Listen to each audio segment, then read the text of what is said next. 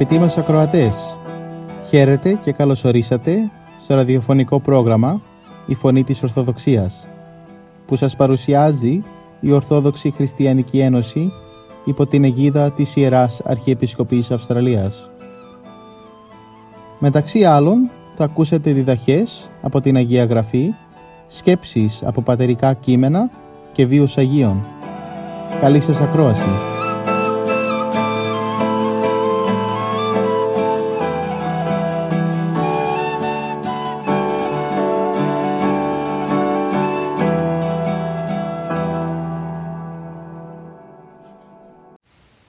Στην σημερινή μας εκπομπή θα μας μιλήσει ο ιατρός Ιωάννης Ψαρωμάτης για το σημερινό Ευαγγελικό Ανάγνωσμα του κατά Ιωάννη κεφάλαιο 7, στίχη 37 έως 52 και κεφάλαιο 8, στίχος 12. Μεγάλη, επίσημη και χαρμόσυνη η γιορτή της Πεντηκοστής. Κοσμοστερική ημέρα κατά την οποία το Άγιο Πνεύμα κατήλθε και φώτισε τους Αποστόλους και δι' αυτόν ίδρυσε την Εκκλησία. Για τούτο και η μεγάλη αυτή γιορτή πανηγυρίζεται και σαν η γενέθλια ημέρα της Εκκλησίας μας.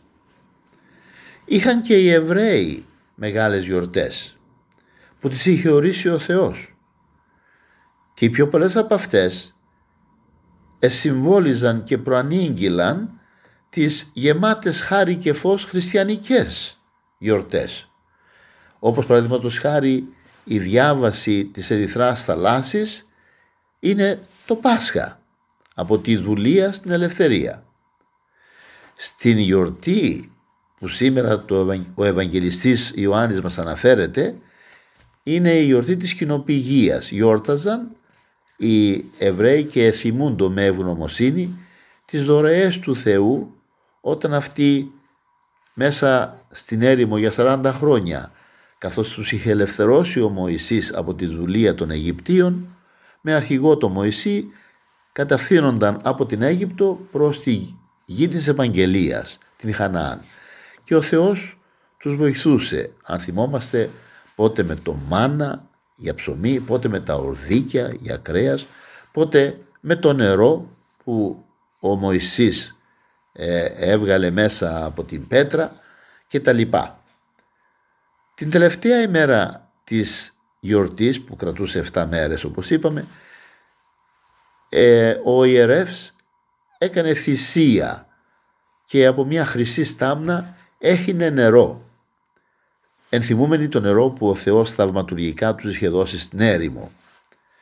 Αυτή την ευκαιρία ο Ιησούς την πιάνει και λέει εκείνη τη στιγμή με μεγάλη φωνή έκραξε λέγον λέει ο Ευαγγελιστής όποιος διψά για πνευματικά και αιώνια αγαθά για τη λύτρωση, την ειρήνη και τη χαρά να έρθει κοντά μου να πιει και εγώ θα του δώσω αυτές τις ανεκτήμητες δωρεές του Αγίου Πνεύματος να πιει το ζωογόνο πνευματικό νερό της Θείας Αλήθειας. Σε αυτό θα βρει την πλήρη ικανοποίηση στους ευγενείς και ιερούς πόθους του όποιος με πλησιάσει. Ακόμα εκείνος που πιστεύει σε μένα θα γίνει όπως και η Γραφή προείπε αστήρευτη πνευματική πηγή. Από την καρδιά του θα αναβλύζουν και θα ξεχύνονται ποταμοί από ολόδροσο νερό. Ποταμοί εκ της κοιλίας αυτού ρεύσουσιν ύδατος ζώντος. Αναφέρεται το Ευαγγέλιο. Και προσθέτει ο Ιερός Ευαγγελιστής ότι με τα αλληγορικά αυτά λόγια εννοούσε ο Κύριος το Άγιο Πνεύμα που θα λάβαιναν όλοι όσοι θα πίστευαν σε Αυτόν. Γιατί ως τότε Πνεύμα Άγιο στον κόσμο, στον λαό, στους ανθρώπους δεν υπήρχε Μερικά μόνο χαρίσματα του Αγίου Πνεύματος είχαν δοθεί σε λίγους εκλεκτούς ανθρώπους όπως παραδείγματος χάρη οι πατριάρχες και οι προφήτες και τούτο γιατί ο Χριστός δεν είχε ακόμα δοξαστεί με τη λυτρωτική θυσία του με την κοσμοχαρμόσυνη Ανάστασή του με την ένδοξη ανάληψή του. Τα πλήθη που άκουγαν τον Κύριο που έκραζε λέγοντας αυτά τα λόγια ε, τους έπιασε έκπληξη από τη διδασκαλία αυτή. Μεγάλη συζήτηση, συζήτηση άνοιξε γι' αυτόν. Μερικοί υπηρέτες που είχαν σταλεί από το συνέδριο για να τον συλλάβουν εγωιτεύθησαν τόσο πολύ από τη διδασκαλία του που μόνο τον άκουσαν και δεν εξετέλεσαν τη διαταγή. Και όταν επέστρεψαν στο συνέδριο είπαν στους συνέδρους ότι δεν συνέλαβαν τον Χριστό γιατί ποτέ κανένας άνθρωπος δεν δίδαξε με τόση σοφία και δύναμη, με τόση χάρη και πιστικότητα. Και να ότι ήλθε η ημέρα της Πεντηκοστής, όπως μας την ε, περιγράφει τόσο όμορφα στις πράξεις των Αποστόλων ο Ευαγγελιστής Λουκάς, κατά την οποία πραγματοποιήθησαν τα λόγια του Σωτήρος. Κατήλθε το Πνεύμα το Άγιο και από τότε μένει στην Εκκλησία.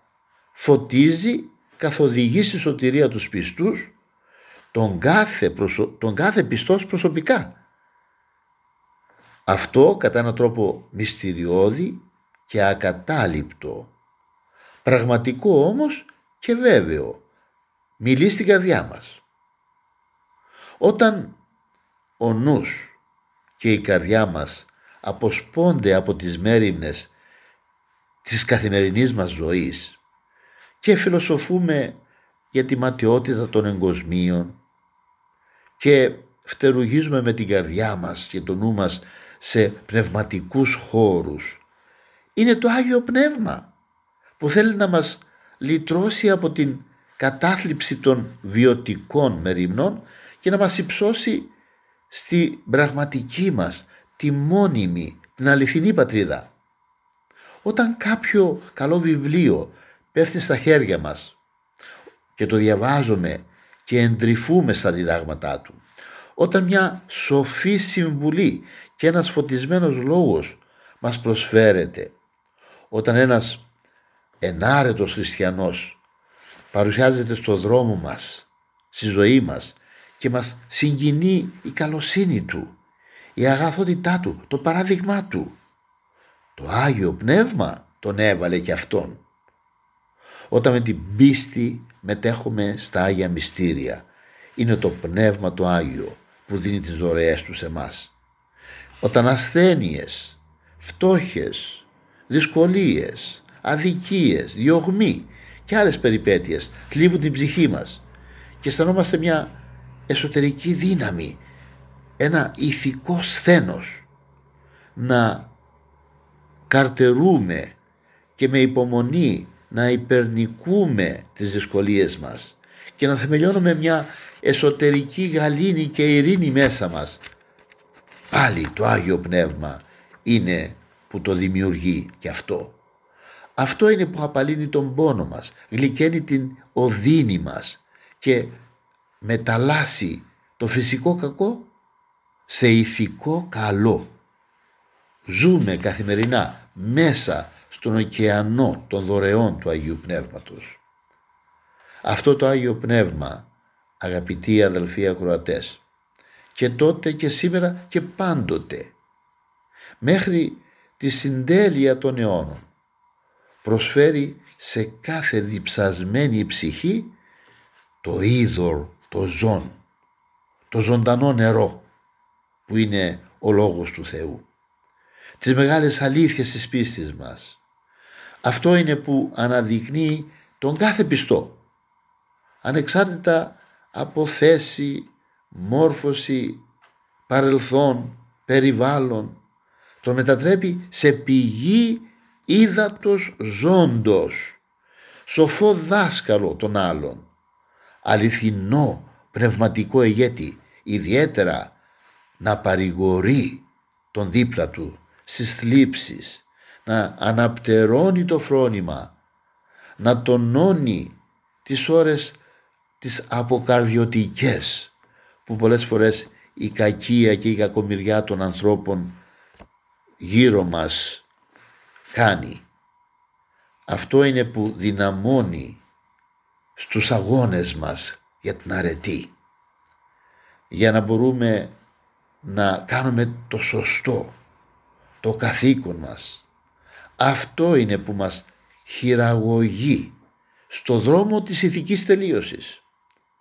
Στην επιτυχία του προορισμού μας που δεν είναι κανένας άλλος αδελφοί από το καθομοίο Θεού, δηλαδή στη θέωση και τη δόξα Του.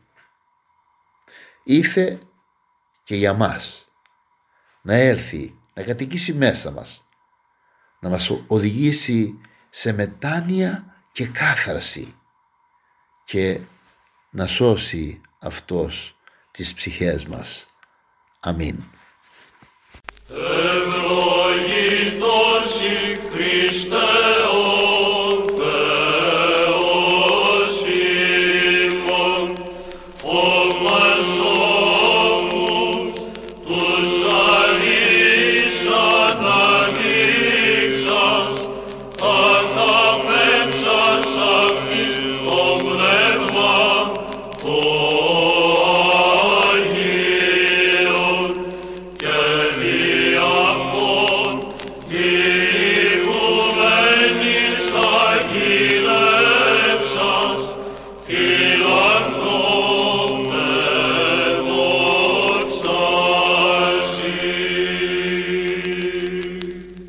η Εκκλησία εορτάζει το, το τρίτο πρόσωπο της Αγίας Τριάδος, το Άγιο Πνεύμα.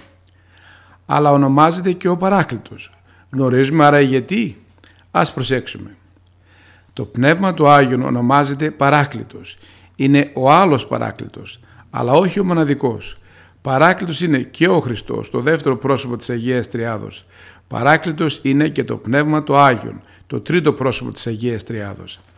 Γιατί ονομάζεται Παράκλητος; Για πολλούς λόγους. Δύο θα αναφέρουμε. Πρώτον, δέχεται τις παρακλήσεις των ανθρώπων και δέχεται τις παρακλήσεις διότι είναι Θεός. Αρκεί η λέξη παράκλητος για να φανεί ότι το Πνεύμα του Άγιον είναι πρόσωπο ισότιμο με τον Πατέρα και τον Υιόν. Όπως δεόμεθα στο Θεό Πατέρα, όπως παρακαλούμε το Θεό μας Ιησού, έτσι προσευχόμεθα και στο Θεό Άγιο Πνεύμα. Τρία πρόσωπα, μία ουσία, μία θεότης. Πολλές φορές λησμονούμε το Πανάγιο Πνεύμα στις προσευχές μας. Κι όμως είναι το άμεσα ενδιαφερόμενο για μας. Είναι εμπιστευμένο με τη ζωή μας, με τον αγιασμό μας. Ας μην λησμονούμε ότι η γνωστή ωραιοτάτη προσευχή Βασιλεύ Ουράνιε Παράκλητε είναι η οικεσία παράκλησης στο παράκλητο πνεύμα. Δεύτερον, στέλνει παράκληση. Παράκληση σημαίνει παρηγορία. Και οι άνθρωποι έχουν ανάγκη από παρηγορία πολλές οι θλίψεις τους. Τη μεγαλύτερη δε θλίψη τη δοκιμάζουν από την αμαρτία. Η αμαρτία μας κλέβει τον πολύτιμο θησαυρό, την αγαθή συνείδηση. Μας ταράζει στη θέμελα. Μας κάνει να θρυνούμε απαρηγόρητα. Ποιος μπορεί να μας παρηγορήσει στη θλίψη της αμαρτίας; Αυτός που δικαιολογεί την αμαρτία και μας λέει δεν πειράζει, δεν είναι και τόσο σπουδαίο πράγμα; Όχι. Αυτός είναι σαν να μας σκεπάζει την πληγή. Αλλά πληγή δεν θέλει σκέπασμα θέλει καθάρισμα.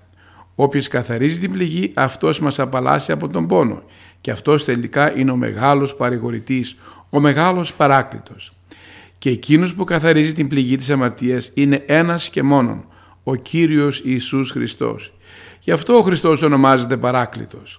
Για τον ίδιο λόγο ονομάζεται και το Πνεύμα το Άγιον Παράκλητος. Ο Χριστός ήρθε στον κόσμο και άναψε τη φωτιά της αγάπης, της λυτρωτικής αγάπης.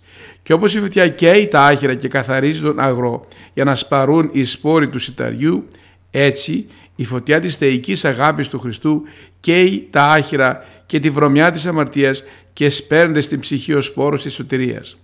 Αλλά η φωτιά αυτή άναψε για να μην σβήσει ποτέ. Καμίνη της θεϊκής φωτιάς είναι η Εκκλησία και εκείνος που διατηρεί άσβεστη τη λυτρωτική φωτιά είναι το Άγιον Πνεύμα. Yeah,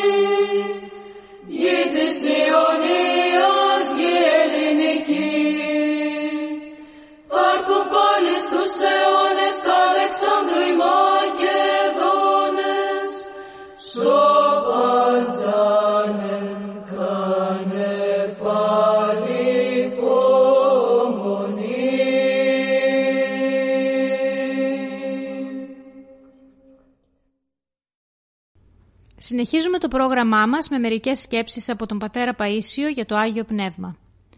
Γέροντα, τι προϋποθέσεις χρειάζονται για να κατοικήσεις στον άνθρωπο το Άγιο Πνεύμα; Αγωνιστικό πνεύμα, ταπείνωση, φιλότιμο, αρχοντιά, θυσία. Ο άνθρωπος είναι άχρηστος, άμα λείψει η χάρη του Αγίου Πνεύματος.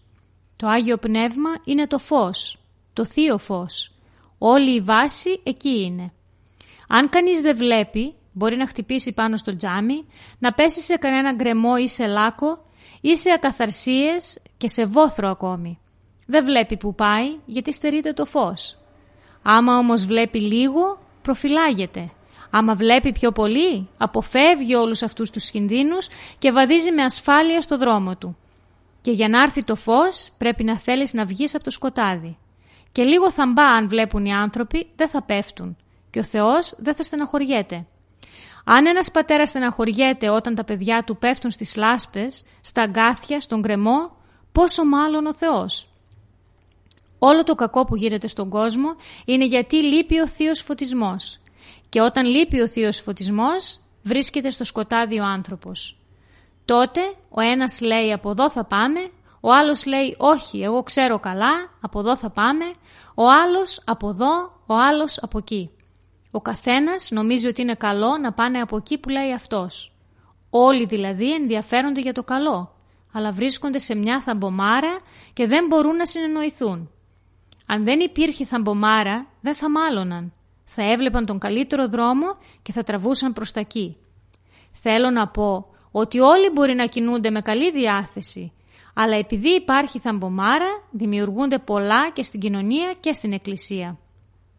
Τουλάχιστον στην εκκλησία οι περισσότεροι δεν έχουν κακή διάθεση, αλλά λείπει ο θείος φωτισμός. Για το καλό αγωνίζονται, αλλά τελικά που καταλήγουν; Γι' αυτό να ζητάμε από το Θεό να μας δίνει έστω και λίγο θείο φωτισμό, γιατί αλλιώς σαν τον τυφλό θα σκοντάφτουμε. Η αγάπη μεταξύ των αδελφών είναι σπουδαία. Ας ακούσουμε τις σκέψεις των πατέρων για αυτό το θέμα. Οι γονείς πρέπει να καλλιεργούν την αγάπη μεταξύ των παιδιών και όταν θέλουν να ενισχύσουν το πιο αδύνατο να προετοιμάζουν το έδαφος παίρνοντας την συγκατάθεση του δυνατότερου αδελφού. Να τον βοηθήσουν δηλαδή να καταλάβει ότι πράγματι το άλλο παιδί έχει ανάγκη. Η δικαιοσύνη είναι του Θεού και πρέπει να απονέμεται και στον μεγάλο και στον μικρό εξίσου. Στον μεγάλο με σεβασμό, στον μικρό με αγάπη χωρίς να βλαφθεί. Αν λόγω χάρη φταίει ο μεγάλος, θα δικαιώσουμε τον μικρό χωρίς να θίξουμε τον μεγάλο μπροστά στον μικρό. Αλλά θα συζητήσουμε μαζί του ιδιαίτερα ώστε να του δώσουμε να καταλάβει το σφάλμα του.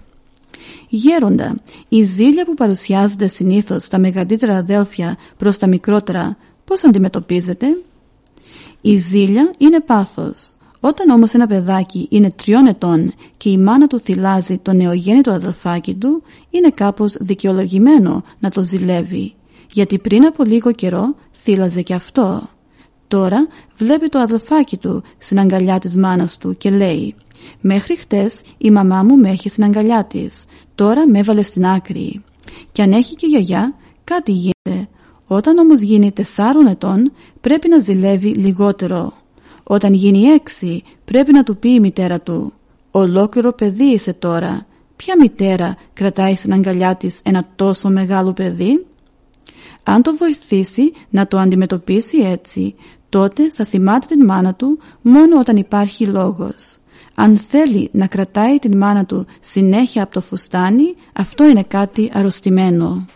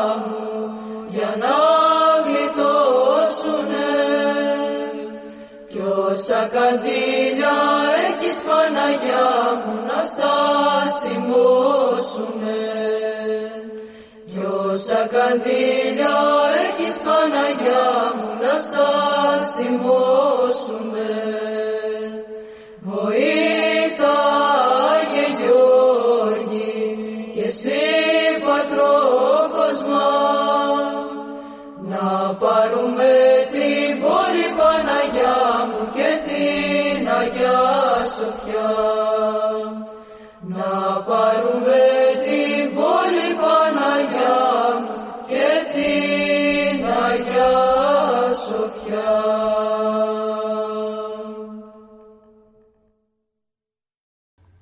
Προσευχή. Η επικοινωνία με το Θεό, δηλαδή η προσευχή, είναι απαραίτητη στη ζωή του κάθε χριστιανού. Ας ακούσουμε τις συμβουλές του Αγίου Δημητρίου του Ρόστοβ για τη σπουδαιότητα και την δύναμη της προσευχής. Ψυχή χωρίς προσευχή είναι καταδικασμένη να πεθάνει από πνευματική ασφυξία, όπως το σώμα όταν στερηθεί το οξυγόνο. Δύο ειδών προσευχές έχουμε, την κοινή, την φανερή και την ατομική, τη μυστική. Η κοινή προσευχή πρέπει να γίνεται πάντοτε σύμφωνα με την τάξη και το τυπικό που ορίζει η Εκκλησία μας. Στην κοινή προσευχή δεν έχουμε δικαίωμα να αυτοσχεδιάζουμε όπως κάνουν οι αιρετικοί. Έχει το καθορισμένο χρόνο και το καθορισμένο από την Εκκλησία περιεχόμενό της. Μεσονικτικό, όθρος, ώρες, λειτουργία, εσπερινός, απόδειπνο. Το ίδιο το Πανάγιο Πνεύμα που συγκροτεί ολόκληρη την Εκκλησία όρισε αυτές τις προσευχές για να λατρεύεται και να δοξάζεται αδιάκοπα ο αληθινός Θεός στη γη από τους ανθρώπους όπως δοξάζεται στον ουρανό από τους αγγέλους. Η ατομική προσευχή δεν είναι προκαθορισμένη. Είναι η προσωπική συνομιλία και η ποιονία του ανθρώπου με τον ουράνιο πατέρα του, του πλάσματος με τον πλάστη του. Αυτή η προσευχή διδάσκει ο Άγιος Ιωάννης της Κλίμακος ως προς την ποιότητά της είναι συνουσία και ένωση ανθρώπου και Θεού και ως προς την ενέργειά της έχει τέτοια και τόση δύναμη ώστε συντηρεί και διατηρεί τον κόσμο. Συμφιλιώνει με τον Θεό, σβήνει πλήθος αμαρτημάτων, σώζει από τους πειρασμούς, συντρίβει τα τεχνάσματα των δαιμόνων, γεννά όλες τις αρετές, χορηγεί τα χαρίσματα του Αγίου Πνεύματος, τρέφει την ψυχή, φωτίζει τον νου, διαλύει την λύπη και την ακιδεία, σβήνει τον θυμό, καλλιεργεί την ελπίδα, καθρεφτίζει την πνευματική πρόοδο, αποκαλύπτει τα μέλλοντα. Σύ δε όταν προσεύχει, είσαι θέση στο ταμείο σου και κλείσα στην θύραν σου, πρόσεξε το πατρί σου, το εντοκρυπτό. Ταμείο πνευματικό είναι η καρδιά που ενώνεται με το νου και γεννά ότι ο Άγιος Θεοφύλακτος ονομάζει μυστική διάνοια. Εκεί μέσα επιτελείται η ιστορική προσευχή. Δεν χρειάζεται να κινηθούν τα χείλη, να χρησιμοποιηθούν βιβλία, να επιστρατευτούν τα μάτια και η γλώσσα και οι φωνητικές χορδές. Χρειάζεται όμως να ανυψωθεί ο νους προς τον Θεό και να βυθιστεί μέσα σε Αυτόν. Το πνευματικό ταμείο της καρδίας σου χωρεί και κλείνει μέσα το ολόκληρο τον Κύριο και τη Βασιλεία των Ουρανών, καθώς ο ίδιος διαβεβαίωσε «Η Βασιλεία του Θεού εντός ημών εστίν». Η καρδία εξηγεί ο Άγιος Μακάριος ο Αιγύπτιος είναι μικρό όργανο, αλλά μέσα της χωρούν τα πάντα. Εκεί ο Θεός, εκεί οι άγγελοι, εκεί η αιώνια ζωή και βασιλεία, εκεί οι Άγιοι, εκεί ο θησαυρός της χάριτος. Σε αυτό λοιπόν το εσωτερικό καρδιακό ταμείο να αποσύρεσαι συχνά, να συγκεντρώνεις όλο σου το νου, να παρήσεσαι νοερά ενώπιον του Θεού και να επικοινωνείς μαζί του μυστικά, με πνευματική θέρμη και ζώσα πίστη, ασκούμενος στην ύψη για να εξελιχθείς εις άνδρα τέλειον.